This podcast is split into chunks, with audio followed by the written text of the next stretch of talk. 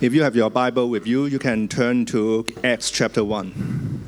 The pastors are starting a series on Acts chapter one.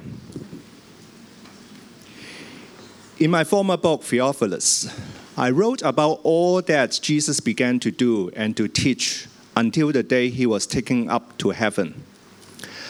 After giving instructions through the Holy Spirit to the apostles he had chosen, after his suffering, he presented himself to them and gave many convincing proofs that he was alive. He appeared to them over a period of forty days and spoke about the kingdom of God. On one occasion, while he was eating with them, he gave them this command: "Do not leave Jerusalem, but wait for the gift my Father promised, which you have heard me speak about. For John baptized with water, but in a few days you will be baptized with the Holy Spirit." Then they gathered around him and asked him, "Lord, are you at this time going to restore the kingdom to Israel?" He said to them, "It is not for you to know the times or days the Father has set by his own authority, but you will receive power when the Holy Spirit comes on you, and you will be my witnesses in Jerusalem and in all Judea and Samaria, and to the ends of the earth." After he said this, he was taken up before their very eyes, and a cloud hid him from their sight. They were looking intently up into the sky as he was going, when suddenly two men dressed in white stood beside them. "Men of Galilee," they said, "why do you stand here looking into the sky? This same Jesus who has been taken from you into heaven will come back in the same way you have seen him go into heaven." May God bless his words. Amen. Thanks so much, Shiva. Well, good morning and welcome to church this morning. It's great to have you with you, and uh, it's a great honour uh, to be able to bring you God's Word this morning. Um, who loves technology? Three people, praise God. Well, I am very, very thankful for technology this morning, because I was sitting down there and I felt prompted to uh, just review the end of my message, and behold, it's not there. Um, so I just raced outside and phoned my wife and said, "Email it." And uh, look at that, I've got it right here now. So, uh, oh dear, the things that happen, eh? Uh, so uh, as you heard, we are commencing a series in Acts. And, and as we look at Acts, we need to keep in mind that it is a book that was written by Luke, and, and it really follows on from what he has said in the Gospel of Luke. So we'll be pointing back to a little bit of that, because it's quite relevant to where we're going. But when you hear that we're doing a series on Acts, we're actually looking at Acts through the looking glass of being God's chosen instruments. There you go, I'm flustered, I haven't got things turned on. That was my fault, not the back fault. So, so we're looking at Acts, and we're looking at what happens with the disciples and how Holy Spirit works through them uh, with a view of being God's chosen instruments, because the disciples were God's chosen instruments, and we believe we are God's chosen instruments in this day and age as well. So when we look at the book of Acts, we could say that the book of Acts in its entirety is summed up in one verse, and that's verse eight that we've had read to us this morning. "But you will receive power when the Holy Spirit has come upon you, and you will be my witnesses in Jerusalem, in all Judea and Samaria, and to the end of the earth." Many call Acts the Acts of the Apostles, and although that's not wrong, I actually prefer to think of it as the Acts of Holy Spirit, because this is when Holy Spirit was released upon man in a way he never had been before. And the apostles, the disciples, were able to act. Indeed, all believers are able to act in a way we never would without the empowering presence of Holy Spirit. So everything we read in Acts is because of the empowering presence of Holy Spirit in, with, and among the disciples in that day and age. And so the Holy Spirit, in the most basic terms, his role, task, and job is to point to Jesus. He wants everyone to acknowledge Jesus Christ as Lord and Saviour. And that is his role and task. Of course, he encourages, he comforts, he guides, he's present with us, but he is always constantly pointing to Jesus. He never elevates himself above Jesus or God the Father. They work in perfect harmony. and he constantly points to Jesus. We need to keep that in mind as well. And so with that in mind, we see that when Jesus ascended into glory, his work didn't stop. It simply changed. And so Holy Spirit continues the work of Jesus in this day and age. It affirms for us that our Lord is not dead. He is a risen Lord. He is alive. He is present in glory, sitting at God's right hand, instructing Holy Spirit on what he should be doing and where he should be going, who he should be working with. And so Acts becomes this incredible historical account, this incredible record of the continuing work and ministry of Jesus Christ. He's alive. And he ministers to us now through the power of Holy Spirit. Jesus, again, is sitting in the right hand, at the right hand of God in glory. And through Holy Spirit leads, guides, and instructs us, his church. Speaking of his church corporately, as we gather, as one people, globally, but also individually. He's interested in us individually as people and as part of his church. And uh, I, I just want to mention something, because it's something that comes up every now and then. You've all heard me say Holy Spirit rather than the Holy Spirit. I know it bugs some of you. I'm sorry about that. But uh, if you go back to the original text, the "the" isn't there. You, you're not going to hear me say, you must say Holy Spirit, though. That's just not going to happen. But for me, I believe Holy Spirit is the name of the Spirit of God. So you'll hear me say the Spirit of God. But there's only one person I ever introduced with a "the" in front, and that is, of course, the Pastor Daniels, the, the Pastor Darryl. Yeah, so no one else. I, I don't introduce anyone else with a "the" in front except for Darryl. So um, when it comes to Holy Spirit, I believe Holy Spirit is his name. So I'll always call him Holy Spirit. If you call him the Holy Spirit, I'm not going to go. Do what you're comfortable with. So as we move through Acts, we'll be reading the first-hand account of all Holy Spirit did. In, through, and around the disciples. And let's face it, some of this stuff is incredible. Some of this stuff is amazing. Some of this stuff is difficult for us to fathom and believe because we haven't seen miracles performed like this. Well, most of us haven't seen miracles performed like this. And the incredible thing is, in this one book, we have first-hand accounts of thousands of people coming to faith. And when we think about that, when we think about what happened in the book of Acts, shouldn't we desire that? Shouldn't we desire to live as these men lived? Shouldn't we desire to be submitted as the disciples were submitted, so we likewise see thousands come to faith as well? Do you believe the same Holy Spirit that was with them is the same Holy Spirit who was with us? The same work Holy Spirit carried out in that day is the same work he can carry out today. I think he is. And I think the miracles that were performed then can be performed again.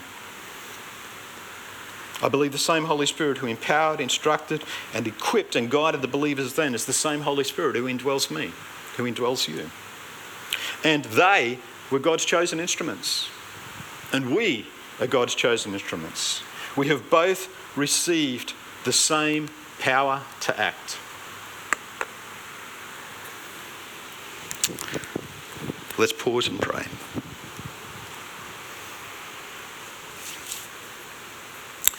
Lord, I want to thank you so much for the gift of Holy Spirit, your promise to us, that when we believe in Jesus Christ as Lord and Saviour, you won't leave us on our own. You, you give us Holy Spirit.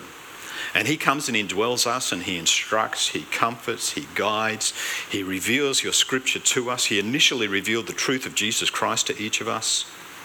And Lord, I just pray that we'll be found in that place where we want to know you more. We want to love you more. We want to release more of ourselves to Holy Spirit so Holy Spirit can do great and mighty things. But Lord, as we read and go through this word this morning, I ask for your wisdom and guidance. I ask that you will open our hearts and minds to hear from you. And I ask that we will act upon that word. In Jesus' name, amen. When we think about the power to act as in from Holy Spirit, uh, I hope that you think about the fact that his power is unquenchable. It's unstoppable.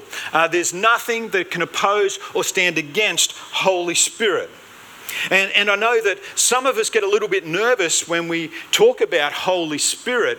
Uh, when I was growing up in the regional areas of central Queensland, we have all these evangelists come through, and the primary focus was on Holy Spirit and receiving Holy Spirit and being baptised by Holy Spirit and speaking in tongues and all these miraculous things happening. The focus was very, very rarely on Jesus. And as I said before, Holy Spirit's role is not to elevate himself, is not to elevate the miraculous. His role is to elevate Jesus. He wants people to know Jesus. And, and so when we speak about Holy Spirit, that's what we want him to do. Don't hear me saying that Holy Spirit can't do great things in your lives. He can. But it is always to honour Christ. Always. And, and, and so we have to keep that in mind. And so if if you... don't think Holy Spirit can do what he did back with the disciples, if you don't think Holy Spirit is all-powerful and able to do great and mighty things, I wonder if we're talking about the same Holy Spirit, because that's who the Holy Spirit of Scripture is.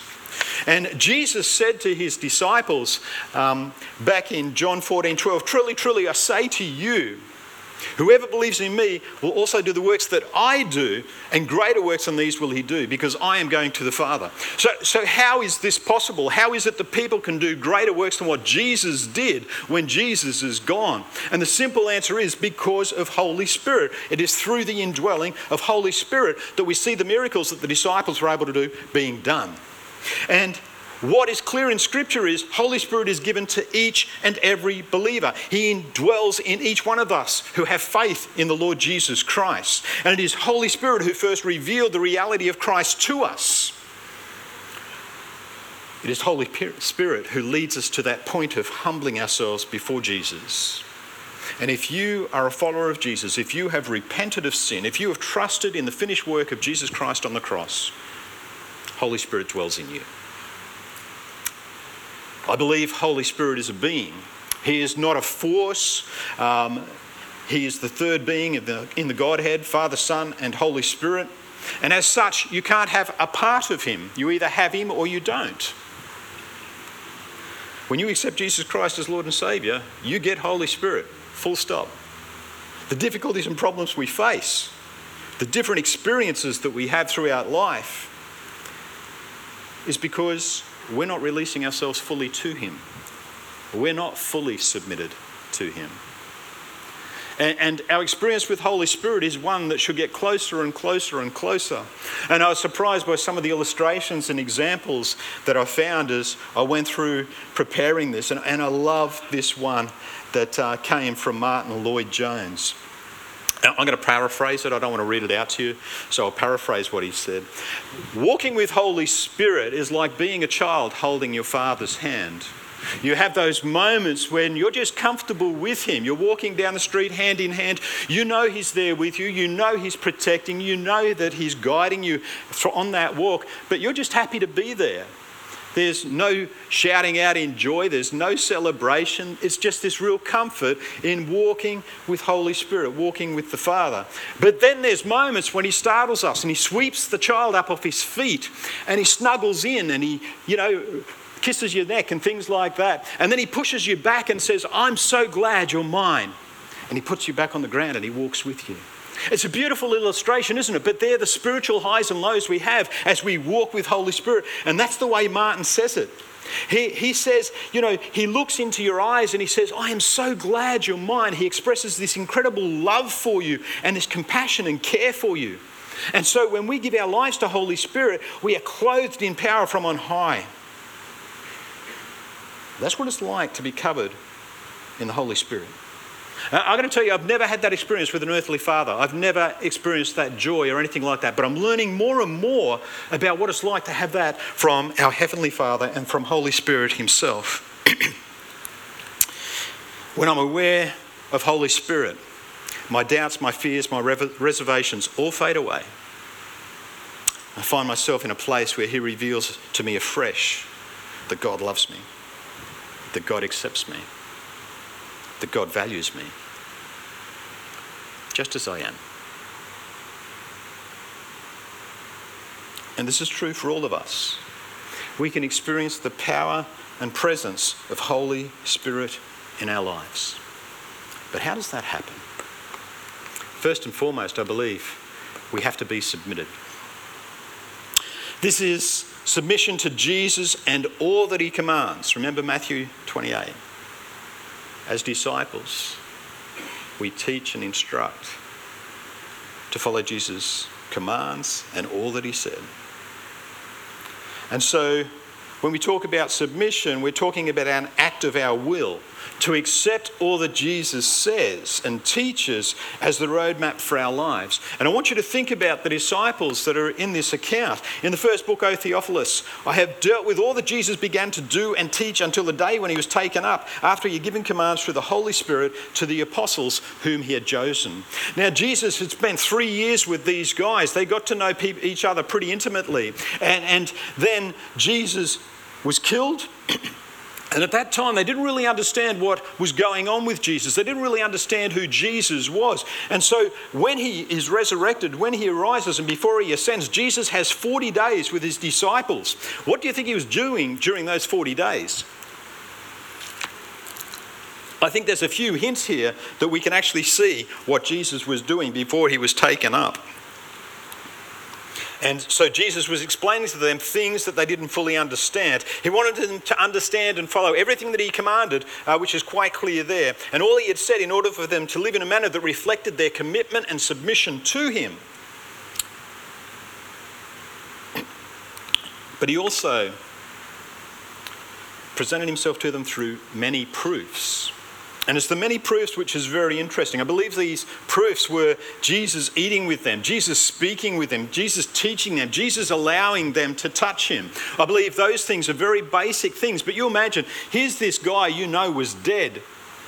And within your own mind, it's impossible that he's standing before you once more. And so Jesus allowed all these basic things to occur in order for the, it to be established within the disciples' mind that Jesus was living. He wasn't an apparition. He wasn't a vision. It was truly Jesus who was standing before them. He wanted them to know that he was alive. He wanted them to know that he is the risen Saviour, not a dead man. But there were other proofs as well. There were other things that happened. The disciples were called first and foremost to be Jesus' witnesses in Jerusalem. They would be speaking to those who knew Scripture, those who knew the Old Testament very, very well. And those who hadn't believed in Jesus were still waiting for the promised Messiah. And so Jesus revealed to them exactly who he was. And when we think about who it was, back in Matthew twenty-four, forty-four and forty-five, he said to them, "These are my words that I spoke to you while I was still with you, that everything written about me in the law of Moses and the prophets and Psalms must be fulfilled." Then he opened their minds to understand Scripture. Jesus took this forty days to take them back to the Old Testament and say, "See all this stuff. This is about me. This is me that they are talking about. This is why it is me." The life, death, resurrection and ascension of Jesus were all written about long before Jesus was born. Long before he was born. And his life, death and resurrection fulfilled over three hundred prophecies in these historical writings. Mathematicians would call it impossible. And yet it's true. When we didn't know God, for most of us, our preference was to stay like that without knowing. But for anyone who questions or dares to test the reality of Jesus' life, death, and resurrection and ascension, they will find that Holy Spirit will make Jesus real to them. He will reveal the absolute truth of Jesus, all he did, all he said, and all he continues to do. And the disciples had this incredible teaching, this blessed time with Jesus, this forty days before he ascended. And now they have all this knowledge. What are they to do? It's incredible when you sit with people who are first learning about Jesus and they learn about uh, him, they learn about um, something in Scripture that they hadn't found before. And the first thing they want to do is go and tell someone. They're so excited about it. They just want to speak this knowledge to someone else. But Jesus says to these guys, wait. They are to continue in submission to him. They are to wait upon his promptings. And Luke twenty-four forty-nine says they're told to wait in the city until they're clothed in power from on high, when Holy Spirit came on them and on us. They were empowered for the work that they were to do. And what Jesus said in Luke twenty-four is emphasized in our reading today in verses four and five. And while staying with them, he ordered them not to depart from Jerusalem, but to wait for the promise of the Father, which he said, "You heard from me, for John baptized with water, but you will be baptized with the Holy Spirit not many days from now."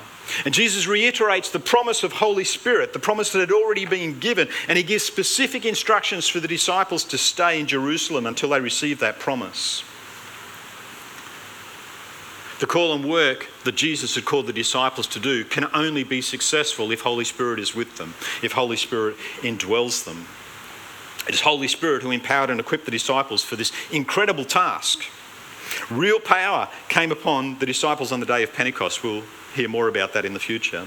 It wasn't something they could do or control. It was something that was controlled by God, something that was released by God, something that was sent by God. It was a gift for them, and it is a gift for all believers.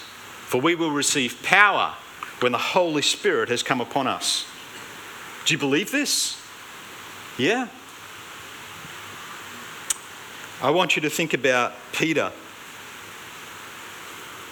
fifty-three days before Pentecost,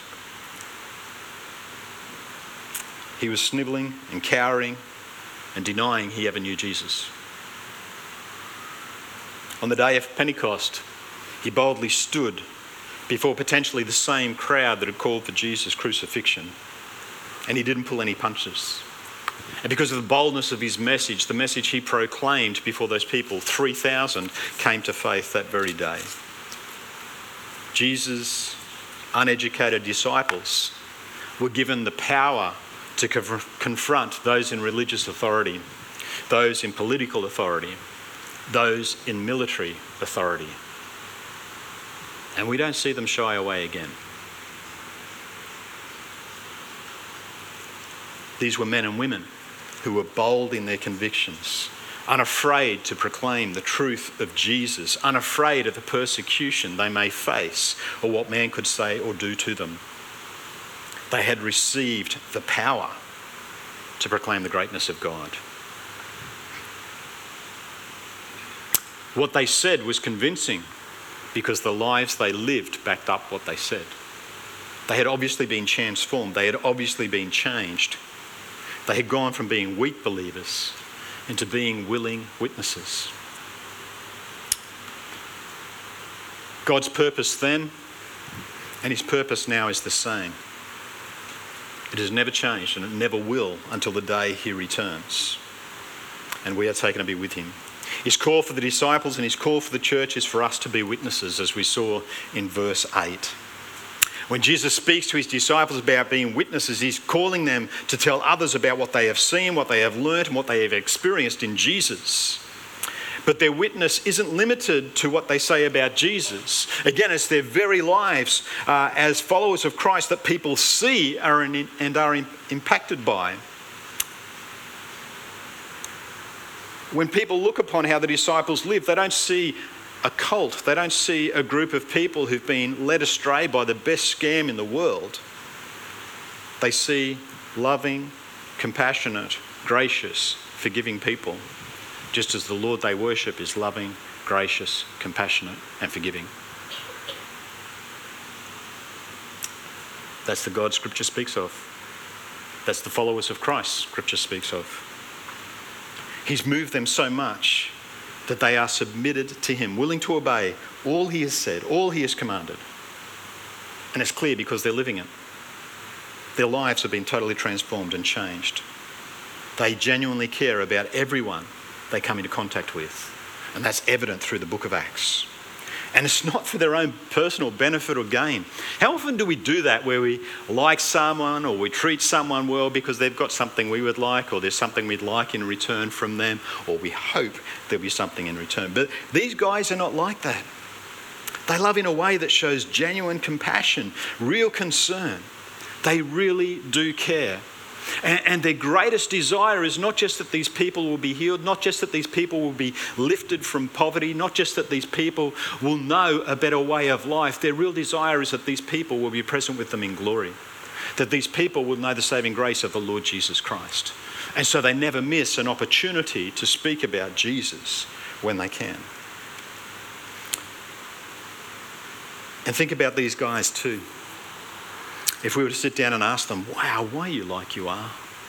Well, how can you do that? How can you just walk up to someone and talk about Jesus? They'd say, are you kidding? He's transformed my life. How can I not talk about him? He has shown me a way where I can have life eternal with him. How can I not talk about him? He's shown me how I can be saved from the consequences of my sin. How can I not talk about him?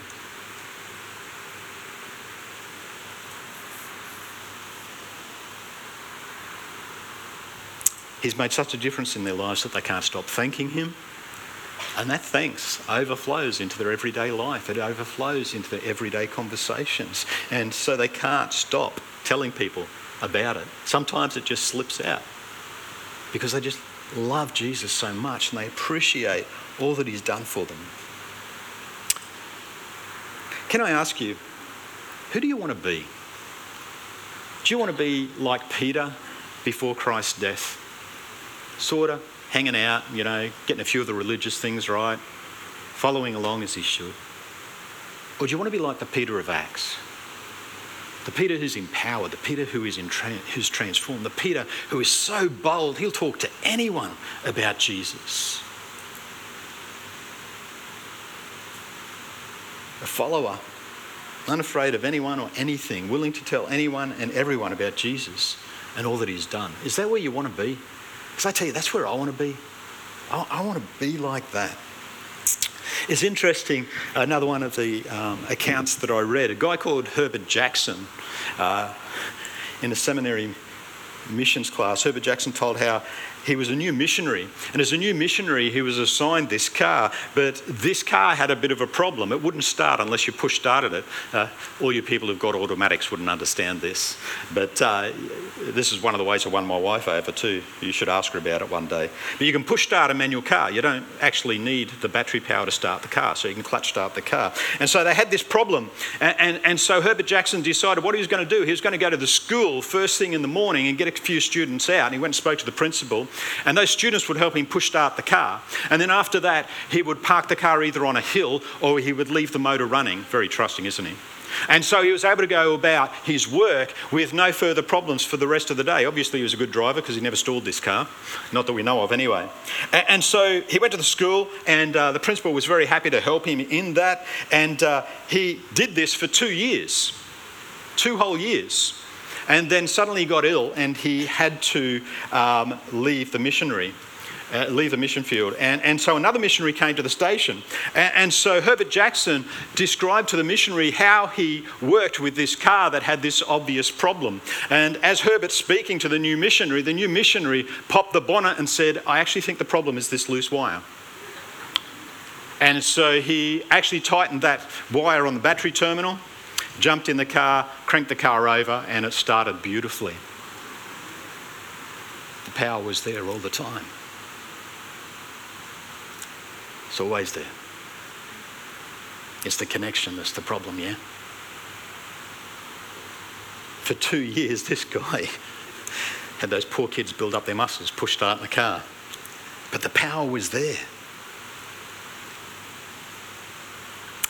J B. Phillips paraphrases Ephesians one nineteen and twenty. How tremendous is the power available to us who believe in God when we make our firm connection with God. His life and power flows through us. When we think about the disciples, they were not educated men. In fact, it was one of the things that astounded the religious leaders of the day, that these guys were mostly just fishermen. But they received Holy Spirit. They received power. They received wisdom. They received ability. They received boldness. They received strength. In fact, they received everything they needed in order to do what God had called them to do in their lives. We have the same call. If we all take a deep breath and think this through, I believe that for all of us who are genuine followers of Jesus, we have a heart to see others brought into the kingdom. But I think it scares us senseless sometimes. How are we to do it? What are we supposed to do? Some of us are so afraid. Some of us don't know how to change where we are. Some of us just don't think we're capable. So we, as a leadership, are working on helping you to get this right, to help you understand God's call upon your life and what he desires you to do, and then to help train and equip you. You've heard about the power of presence that we're going to be doing soon. You've heard about Alpha, and we encourage you, if you've never done an Alpha course, please come along. We're not going to think anything less of you. What it does, it allows you to see what Alpha's about, and it allows you to know, so you're much more comfortable inviting friends to come along. So if you're coming along, why don't you bring a friend with you and just say, hey, I'm going, I don't even know what this is about. Why don't you come with me and enjoy it? Uh, we'd love to train you as much as we can. Pastor Darrell is doing a Bible study Saturday mornings, and just spending time around God's Word, learning from it, and uh, we intend to do more and more of this. So we're helping you guys get that connection right. If you're a follower of Jesus, you have everything you need to be a conqueror.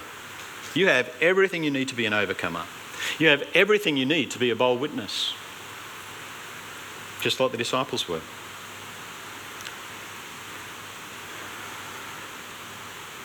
So first and foremost, you have the scriptures. That's God's word.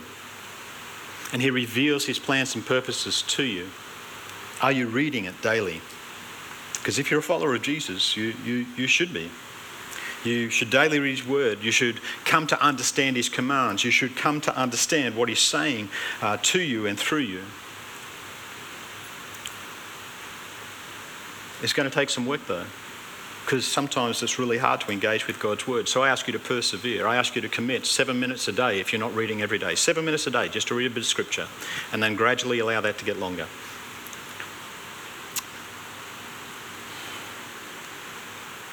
Because that involves work, we should pray to God too. And we should pray to him all the time.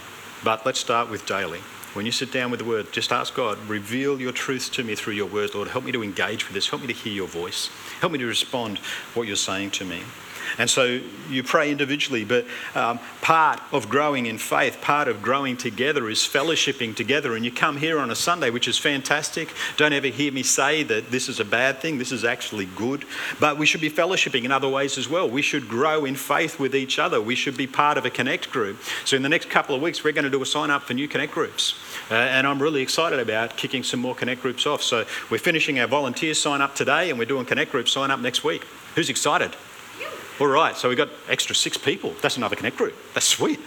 So, but guys, we want to get you involved in a Connect group. Why? Because you do life with these people. There's absolutely no way we can know what's going on in everyone's life here. But you do life with those people in that Connect group. They earnestly pray for you. They care for you. They have compassion towards you. Wait a tick, this sounds like the disciple stuff and Holy Spirit stuff. But that's where it happens, seriously. And we've seen some great and mighty things happen in our Connect groups. You need to be involved in that. You need to be involved in corporate prayer. We want to see great and mighty things happen, not just for me, not just for us as individuals, but we want to see it happen for S D B C. And in order for it to happen, we need to be on our knees before God. And we need to do that together as a people of God. And again, I just love the small group that meets for corporate prayer at the moment. We we share so many incredible stories about the things that God's doing, the answers to prayer, and it is such a blessing to be a part of that. So uh, please get involved in our prayer ministry as well. I also believe each of us needs to be serving others. Uh, I believe the power of Holy Spirit is unleashed uh, when we serve others and, and we take opportunity to be servants to each other. And uh, as I say, we have the last day of our volunteers sign up. What a blessing it would be if that board was full. Uh, and guys, I know there's so many of us who think we're inadequate. There's so many of us who think we can't do it. And we're not here to judge or criticise. We're here to encourage and build up and strengthen. And if you put your name on that volunteers board, we're going to encourage you to do your best in those roles, and we want to see you serving. But as you serve others, as you start growing and stretching yourself, you, this joy just grows inside you. There's just this transformation that occurs as you work with others and see God's hand and, and all that he's doing. I think for the most part, we are genuinely concerned for God's kingdom, for seeing it grow here at S D B C, but also to see it grow in the community around us. And so our call this year is to be concerned for all people in all walks of life. that you come into contact with. That's in your office, at your uni, at your school, at your workplace, in your neighbourhoods, at your sporting clubs, in the legal office, in the surgery, in the shed, or out landscaping, whatever it is. Wherever you are each and every day, those people you come into contact with, we want you to have an influence upon them. We want you to be willingly talking about Jesus when the opportunity arises. And I believe that's our call. That's our mandate. There is nothing else. Go and make disciples of all men, all nations, baptising them in the name of the Father, the Son, and the Holy Spirit, teaching them to obey all that I command. And I will be with you always. He's with us. He will strengthen us. He will empower us. He will equip us to do all that we need to do. I'm going to ask you to do something we don't often do. I'm going to ask you to just bow your heads. I, want, I don't want you looking around at the congregation. I don't want you looking around at the people around you. So if that's just you closing your eyes where you are, that's great. I just want you to do that. And if Holy Spirit has spoken to you this morning, if God has spoken to you, like you know where you are with him, you know if you're honouring him, you know if you're obeying him, if you know that he's spoken to you this morning and said, you've got to sort this out, I just ask you to raise your hand where you are. No one's going to be looking. Thank you. Thank you. Thank you. Amen. Thank you. I want to pray for you guys. Just raise your hands if, if God's speaking to you. Thank you. Thank you. Yeah. Praise God. Thank you. Thank you. I'm going to pray, and I trust when you go from here, I want you to talk to each other, but I want you to pray also, and I want you to ask God to empower and equip you for whatever work and purpose he has for you.